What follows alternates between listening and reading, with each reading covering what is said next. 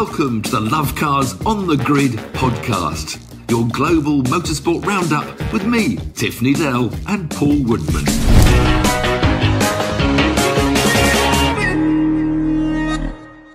Welcome to Love Cars on the Grid, your global motorsport podcast roundup. What a weekend of motorsport. It was just ram-packed, action-packed. But the question is, what was the most dramatic out of all of everything that went on over the weekend? What was the most dramatic? Because there's drama coming out of our ears, and we're going to start off with, was this it first, Tiff, in Formula 1? You can decide what was the most dramatic. We start with Formula 1 first, because there was drama, but it was by no means the most dramatic motorsport. We will find out later on what it was. But yes, Imola, Ferrari meltdown drama. I mean, what a terrible weekend for the championship leaders to come home to Imola and all the great tifosi there and then get blown away by the Red Bulls, which were in a class of their own all weekend, really, the speed they had. But first Sainz crashes in qualifying or practice qualifying, or FP2, 3 or whatever it was. Then Sainz crashes again in the race, which, of course, wasn't his fault. Ricciardo apologised for the first corner clash. But then Leclerc, there he is picking up some handy points for third, tries to get second or Perez in the fastest lap, and he's in the wall and ended up, was it seventh or stuff? So incredible drama. But the track, the race itself, apart from Ferrari, the story was simply Ferrari meltdown. But it was another dull Imola again, really. I mean, I always say this track, it's such a shame. It's got such a legendary history. They always think it's great racing, but it's been processional for years. With only one DRS, I don't think these cars are really following that much closely. You had to be within, worked out, if you were 0.7 behind at the DRS zone. The problem was there were two corners after the DRS zone, those two last turns. So you tended to lose a little bit. So by the time you got to the straight, the DRS could catch you up. But of course, it wasn't in operation for the first half of the race, with the commentators rightly all moaning, get the DRS open. The shame to me is the track needs, it's one of those ones that, it overreacted in my book towards the Senna, the terrible Senna tragedy. And then there were chicanes built all over the world. And to my mind, the simplest place at Imola is to get rid of the second chicane, the Villeneuve chicane. I think if Villeneuve, bless him up there in heaven, knew a chicane was being out, he'd go mental. The last thing he ever liked was chicanes. But if you had the first chicane and then a run down to the Tosa hairpin, we could have overtakes into Tosa, perhaps. And then also the Acque Minerali. The trouble is drivers love driving these tracks. It's got an elevation. It's very challenging. But it's not a racing circuit. And you go down to Acque Minerali, this famous corner. You come round, was it Piratella? The one really challenging, fast corner at the top of the hill, the best corner on the track. But any advantage, go down the hill to Acque Minerali, but then the braking zone's got a right-hand kink in it. So, of course, you can't get too wide, so you don't overtake into Acque Minerali. There's another chicane, and then, it annoys me at times, the tracks. It was a procession as it was, and there was the added excitement with the weather. So if it was nice weather. But you say about Charles and Ferrari, but they weren't too bad. Max and Red Bull, he is phenomenal. Yeah, the car was in his class, Perez, Well, Perez shows, he can't, both times when he comes out on new tires, he can't, he's not the driver that can really go instantly fast on new rubber, because that's when Leclerc kept having a sniff at him every time he changed tires. Yeah, you're right. But in the sprint race, Charles looked to be quite solid. He looked to be leading quite well, and then his car went off, and then Max came through for the victory, and a well-deserved victory, pole position as well. No doubt about it. Yeah. Not much happiness really down there. The others are happy. Valtteri, but certainly, solid. The third and fourth, and two British boys. We have champions of the future. Lando, another fantastic, solid race. And, of course, George, bouncing along in his Mercedes. He's said after the race he's having backache, he's having lung problems, and he's just driving through an incredible... those cars to race are physically exhausting to a normal human being. But to add that horrendous punishment... he drives so well, George, and it's almost a shame that he's got into this Mercedes that's now rubbish. And actually, funny enough, I know, incredible. Lewis I'd like to point out, go back. What was my suggestion with the Lewis Ferrari after that? There was a race at the end of last season. I've forgotten what it decided something. Anyway, I actually said with the new formula coming, if I was Lewis, I'd take a year out to see how the Mercedes goes and then come back a year later, because there's always the chance that one of the big teams would have a design disaster. You know, we talked about a new broad to do that. What if they were having the fastest car? But what? Lewis, listen to me. Lewis could have quit, which would have been a good impact on the race that happened, I think, at the end of last year, and stayed out for a year, and he would have been sitting pretty, but bravely came forward, and now, boy, he must be regretting doing another season with that. Did you see what Toto Wolff said on the radio? Lewis, hi, sorry, what you needed to drive, I know this is undrivable and not what you deserve. Scores and results, we'll move from there, but this was a terrible race.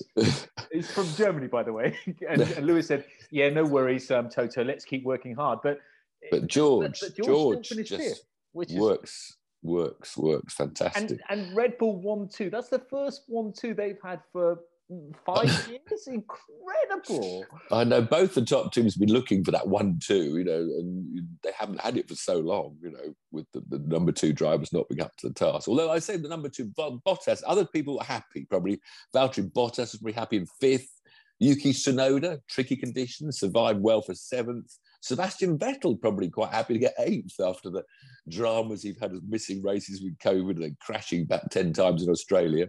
And Alex Albon, a big shout out. I thought he drove a fantastic race for Williams from the back of the grid up to 11th.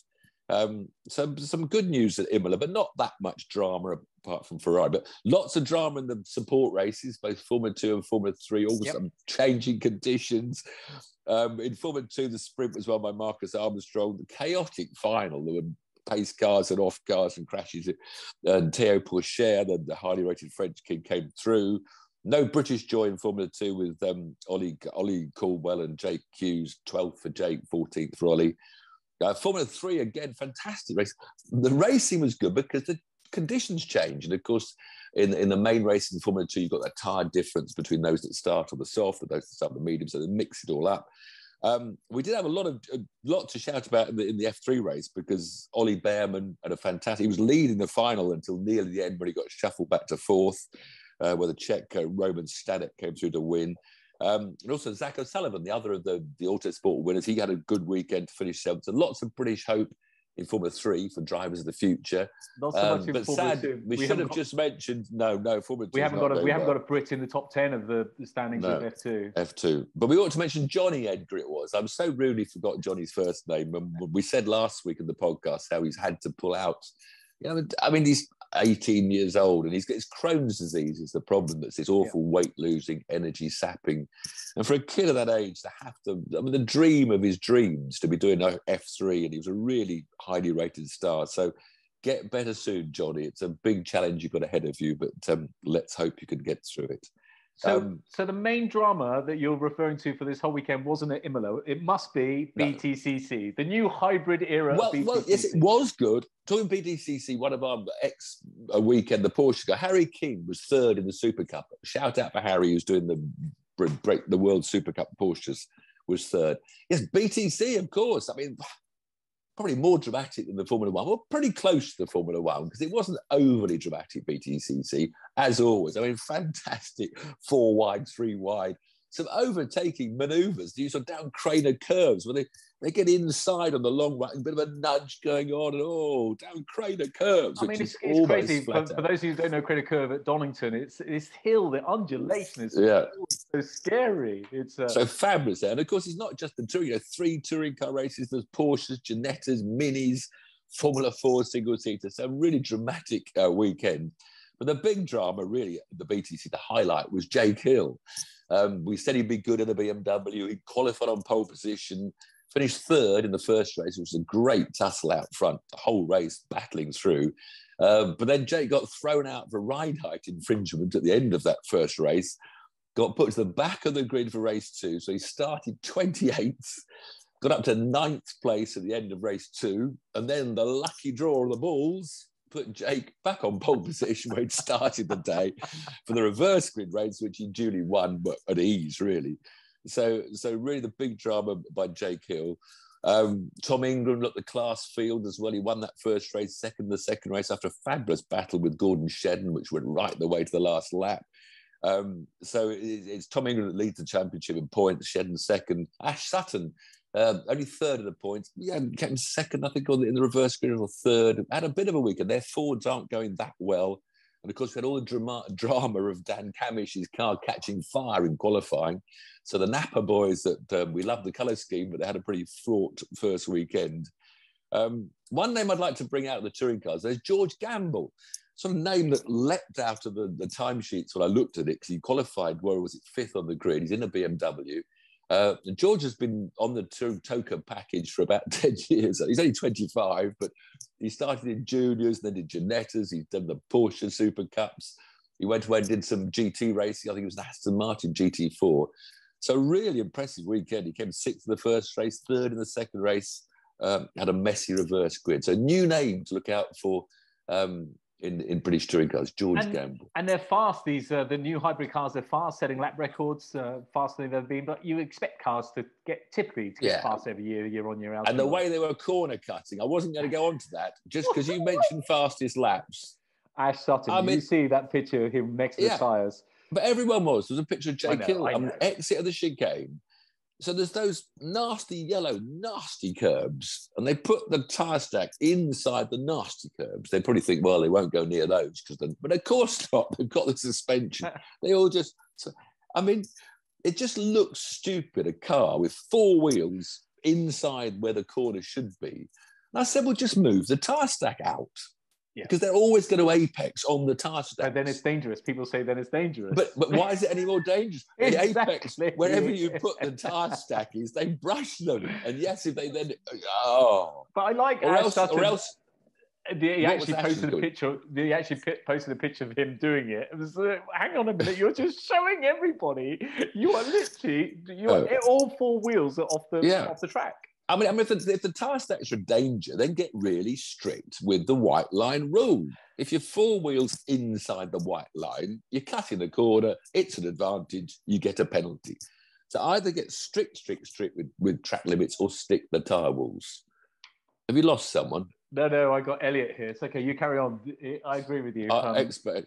So our expert, Elliot Withers, is with us. So, yeah, you got me going. But So tell me, BTCC, that wasn't the drama, so it must be NASCAR. That must be the drama. Talladega. Was that the drama? Was that the most dramatic this weekend? Actually, there is more drama to come. Because to be fair, Talladega wasn't the actual massive, huge drama. When you stop looking for Elliot, you turn me out and see the corner of my eye. Talladega, for once, although it had masses of drama, it wasn't the super drama, because there's always the big one they talk about, this back straight normally, all doing 200 miles an hour, pirouetting, crashing, rolling. The only big crash this time actually happened on a restart, so they weren't right up to their full 200 mile an hour speed. But Joey Logano, the trouble is they got into a four-pushing-four situation, which you mustn't let happen. You shouldn't push. They all push at Talladega. So you're saying this is the most dramatic thing all weekend? We haven't got to the finish yet. There wasn't the big one. It was a quieter Talladega. But yes, they were pushing, and Bubba Wallace got on the back of Joey Logano, but Joey Logano was already pushing the car in front of him. That's what you mustn't try and do, because if you get a squeezy squash, the one in the middle gets spat out, which happened to Joey. He went up, hit the wall, came right back into the pack on a restart. So they were all just, there was about 20 cars went off and about 10 cars had to retire from the damage. So there was a semi-big one, but then it settled down to quite a long, not that edgy, nervy race. And he ended up in single file going into the last 20 laps or so. There was single file, whereas normally they were at 3-1, 2-wide, and drama.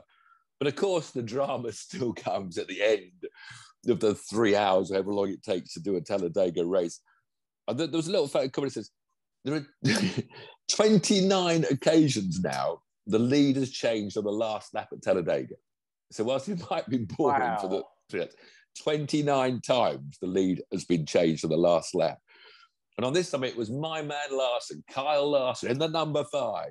But finally, he hasn't finished the top 5 of any super speedway race. He always gets caught in the big ones or the shunts or runs out of fuel. And this time he was pushing the leader, Eric Jones, on the last 3 laps, working it all out. And it's just like 200 mile an hour chess. When do I pull out? If I pull out, someone has to go with me. Someone has to push me. And he waited and waited until the last corner. He got the push he wanted. But then he went high towards the finish line. You have to go low or go high. And the leader, what was it? I just said Evans, Eric Jones, went high with him, and that pushed Larson higher, and that put Kurt Busch, that was on a run on the outside, smashed him straight into the wall. Mayhem ensued. Bubba Wallace was in the wall. And the guy that was pushing Larson to help him overtake the lead, Ross Chastain, just stayed low and came through to win his second ever NASCAR race. Wow. He's a melon man. He stood on the roof. He's a melon farmer. Probably not anymore. He knows successfully. He smashes melons and eats the melon. So there was a fair bit of drama, but not the normal Talladega mayhem. So correct me if I'm wrong, but the last time I can ever remember a Formula One race ending being with an overtake on the last lap was probably some race at the end of last year. No, I can't remember that. Yeah, but no, I don't. I don't. It has 29 changes on the last lap is just phenomenal. Yeah, so, well, that's Talladega. You know, it's always good because someone will go for broke and. So the most drama wasn't Talladega, which means it must be in the motorbikes. So I know there was lots of drama with the motorbikes this weekend. The motorbikes didn't let us down, but it wasn't the most dramatic sport of the weekend. We have more to come. Wow. Well, the two motorbike events, of course, this week, World Superbikes and MotoGP. The World Superbikes, which used to be just this battle between Jonathan Ray and Toprak Razgatlioglu. I was going to say his name that time, Razgatlioglu. You got close. I said it wrong, Razgatlioglu. But they've, of course, been joined this year by the Spaniard Alvaro Bautista. So it's become a three-way fight instead of the head-to-head battle. And the first two races went fairly normally, with Ray finishing first and Razgatlioglu second and Bautista third in both the race one and the Super Bowl race. But the drama came in the final race when Ray and Razgatlioglu clashed, and down they both went. So the major drama in the Superbikes was that, but that allowed Bautista to come through to win, and he now leads the World Superbike standings from Ray and Toprak. Toprak this time. Yeah, Toprak. So, yeah, they both blamed each other, but the racing got so close, they ended up taking each other out. But MotoGP, the boys at Moto, they did not let the motorbike world down when it comes to drama. No, I saw this. This was very dramatic. Anyone that didn't see it, go on. Yeah, we'll come to the big one, but Moto3, you'd always think it was going to be Moto3, the kids. Yeah. But it wasn't the kids. Out of the 32 or the 30 kids, only two retired. So 28 of the Moto3 kids survived. It was a great race, actually, for Scott Ogden, this little kid we've got from England, this Team Vision track that's got these two British riders into Moto3 because we haven't got any pipeline to the top. And Scott qualified 8th. So by far, I think he qualified the first round about 25th, and he's just slowly come up, looks a really talented kid. He got to 7th on the opening lap, but then he ended up his huge pack and ended up 13th. But finishing 13th, which is still his best result, he was 0.272 seconds. That's a quarter of a second behind 8th place. Wow. So he was just a quarter of a second off of finishing 8th, which would have been fantastic. But anyway, name for the future motorbikes for Britain, hopefully Scott Ogden. But yes, it was... well, not even MotoGP that provided the maximum drama, because they did their own bit. We have more. What have we got left? MotoGP was good, but we've got to go on to Moto2 in a minute. MotoGP was a great race. Yeah, we got the three Grand Prix, obviously, in Moto. It saw Fabio Quartararo, the French champion from last year, come back on form with his Yamaha. He won a good race, closely fought. He managed to get by Johan Mir, the Spaniard on a Suzuki, who was leading. Is Portimao good for bikes? Is it a good circuit for bikes? Epic. Yeah. Well, you see them around there. It's just epic. Yeah. But it's turn one is so quick for bikes. It was a turn one, the drama happened. The drama of MotoGP when Jack Miller, the Aussie on his Ducati, was trying to get by Mir, and he slipped in all the way down that long straight. And he got on the inside, but Mir can brake really late. He's one of the latest breakers. And Miller tried to hang on, but he's on the inside. He braked as late as he could, and the front folded underneath him, and he took Mir out. So the two of the main MotoGP's boys in the gravel. And on that occasion, certainly Miller said it was his fault, but that was the drama. The biggest drama on the bikes was, say, for Moto2. And I've never seen anything like this. It looked like somebody put a stinger down. The police figures. Yeah, It was a great race. I mean, the Brits were doing well. We still got these two Brits doing well in Moto2. Jake Dixon qualified third, and Sam Lowe's was sixth. But Jake got a bad start. He's running about seventh. Probably luckily he was running seventh, because on about the fourth lap, I don't know what lap, fifth lap or whatever, there was threat of rain, there was spits of rain. And the leaders came into turn one, which is a pretty quick corner, and headed down towards the little kink that is turn two when they hit some rain. And I mean, the first three or four just dropped it. I mean, they all got off the gravel trap. We went out to a wide shot. There was something like 15 bikes went down.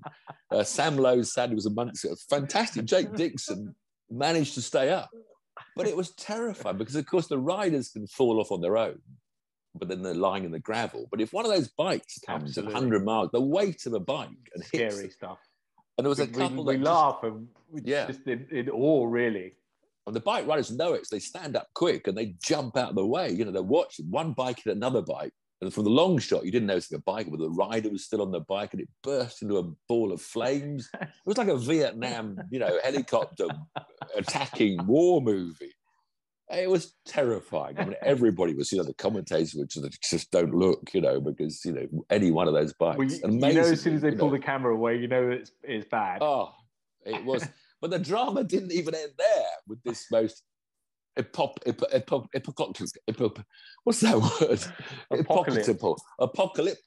crash. Because poor old Jake Dixon, he was on pole in Indonesia. I don't know, he was up front in Indonesia, and he got to third, then he dropped it. He hasn't got a podium yet.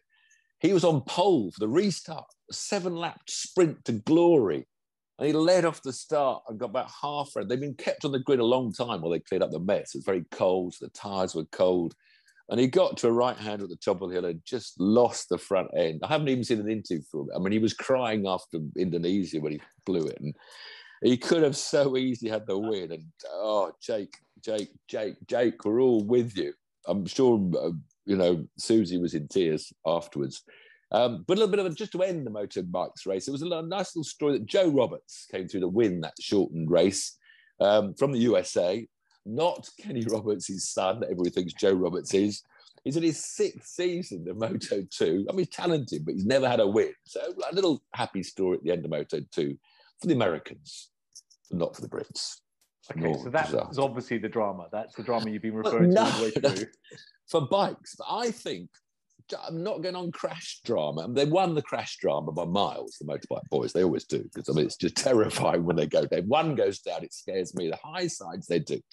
But I think for drama of an overall motorsport event of the weekend goes the rally boys. The World Rally Championship. I called it.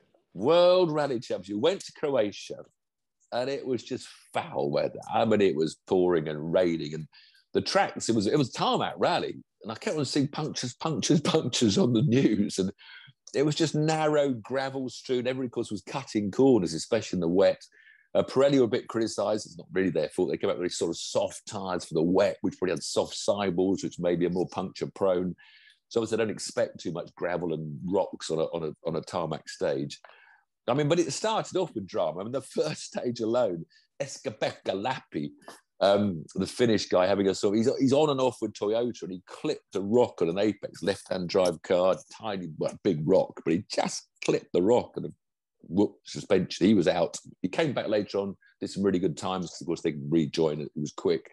And Elfyn Evans, our British hope, a Welshman, he got punctured. I think it was the first or second mistake. He lost 2 minutes right from the word go, so he's pretty much out of contention. Like you said about the punctures, the tyre manufacturers asked to build the tyre in a certain way. It always amazed me in rallycross how they get so few punctures. Well, because they got tyres made. Yes, I think they already want to put their rallycross cars on the rally cars. But then all the drivers are going, I've got no grip. They're all moaning like mad. I've got punctures. We'll give you a harder time. I've got no grip. I mean, just, you know, drivers will always be drivers. But more drama, poor old Adrian Formeau, who's this French kid with the chance with Ford, who keeps on having big shunts but going fast. He ended up in someone's front gun on the second corner of a stage, or maybe stage two turned. I think someone else had almost gone off on board, went very side, but it was a tricky corner. So that was the early drama. Gus Greensmith, the British driver in Ford, was having a really good rally, but he started getting punctures. And towards the, I think it was on the second day, he ended up with 3 punctures on a stage. So he just had to quit the stage because he had nothing left to drive on. Then Oliver Solberg, Petter's kid, who was going quite well in his Twix, or was he Hyundai? One of the two. He had this big shunt that burst into flames. Dramatic shots. Luckily, it was only the back end of the car, but back end of the car's the fuel tank, so maybe not much fuel. It wasn't that big a fire, so maybe it was just a tiny leak.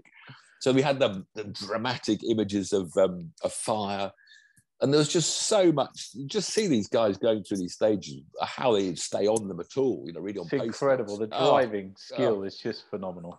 But it all came down to the Sunday last 2 stages, where the maximum drama of last weekend, despite what we've already heard before, because Cali Rovanpera, this, you know, what is he, 21 years old now, I think, is this Finnish kid.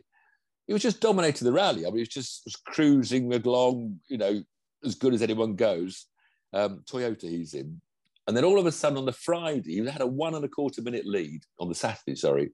He just had everything under control. Everyone else was falling off, having punctures. This amazing kid, Cali. But he had a puncture on Saturday, and he'd lost a minute of his lead. So his lead was down to 18 seconds. But still, by Sunday morning, he'd increased it to 30 seconds. It's just cruising. I mean, just the most amazing calmness of this future talent that just looks like he's going to dominate rallying for a while to come. But the 19th, the penultimate stage, there was torrential rain. It bucketed it down.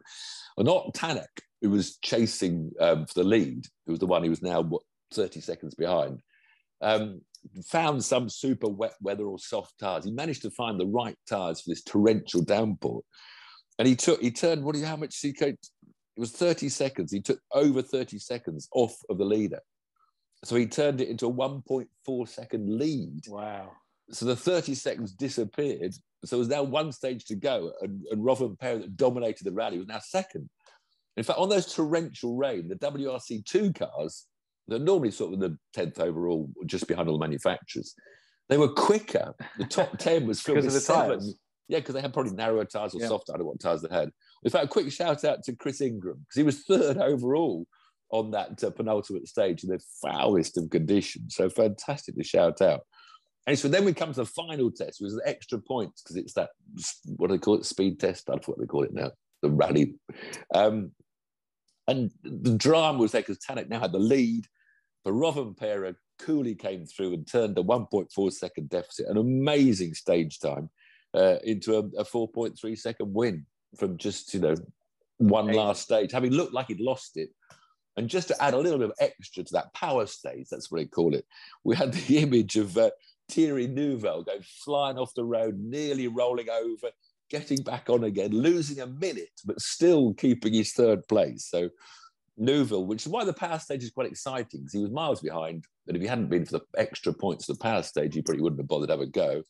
So he still finished 3rd. Craig Breen had a quietish weekend, finished 4th, didn't end up anywhere in the ditches. Elfin came back to finish 5th, probably the last surviving manufacturer's car. Chris Ingram ended up 11th overall and 5th in the WRC2 class. So congrats to him. But I mean, just what a dramatic weekend. I just want to point out the drama probably was completely eclipsed by, of course, Southampton, the red and white boys coming from 2-0 down in Brighton to equalise. Everybody's just 2-0 and you it up 2-0 and... Everyone's just switched off, and I was going to ask Elliot, who is here, his favourite moment of the weekend in terms of motor racing, because that's what this podcast is, Tiff, not football. Yes, all right. I've got carried away. Red and white. Red Army, Red Army. Favourite moment for the podcast, for motorsport this weekend? Friday's qualifying in the F1. It's got to be the top of it, just because the lack of preparation they had going into it made it far more interesting. Okay, Friday, there you go. You heard it from our expert. What was it? Qualifying was very interesting because of the lack of preparation they had. Is he wearing an anorak? Has he got his anorak on now? You get your anorak on, Oliver. Thanks for joining us. Next week. Before we go. Yeah, next week's good because we're going to be in America. We're going to be in America. We are going to be doing this podcast somehow in a week's time from America. I'm not sure how much of the sport we will have seen. Well, there's no Formula One, which is a shame. No, but America's where most of it is next year. There's great IndyCar, Barber Park, amazing scenic uphill, downhill track. Not much overtake, tricky to overtake. Not in Ohio by any chance, is it? It's in Alabama. Where's Alabama? That's down south. Miles away. IMSA Sports Cars, you can get on some internet, watch that, because that's Laguna Seca, fantastic uphill, downhill. But back in Europe, Barcelona, MotoGP, bound to entertain always. So keep an eye out for Barcelona, MotoGP in Spain, NASCAR, of course, around the Dover Bowl. Formula E, give them a shout. Monaco last year was actually one of the best Formula E races, racing on a proper track. Of course, they're still saving power and pretty much lifting and coasting everywhere. But apart from that, they'll all be close because they've all got the same amount of power, so they can't run away with it. And in Britain, you're going to go and watch some live motorsport. Then go to Alton Park for the Superbikes in Alton. Lovely, lovely. What stuff. Drama! Oh, the drama of World Rally. And I was watching most of this last night. By the way, I got home from the football. I was watching the football live in Brighton, so I was doing a lot of watching to collect all that news. I was up until the early hours this morning, but it was so entertaining. Motorsport can be filled with drama. Can we go now? Because I got to make Elliot a cup of tea. See you. Thanks for joining. Cheers.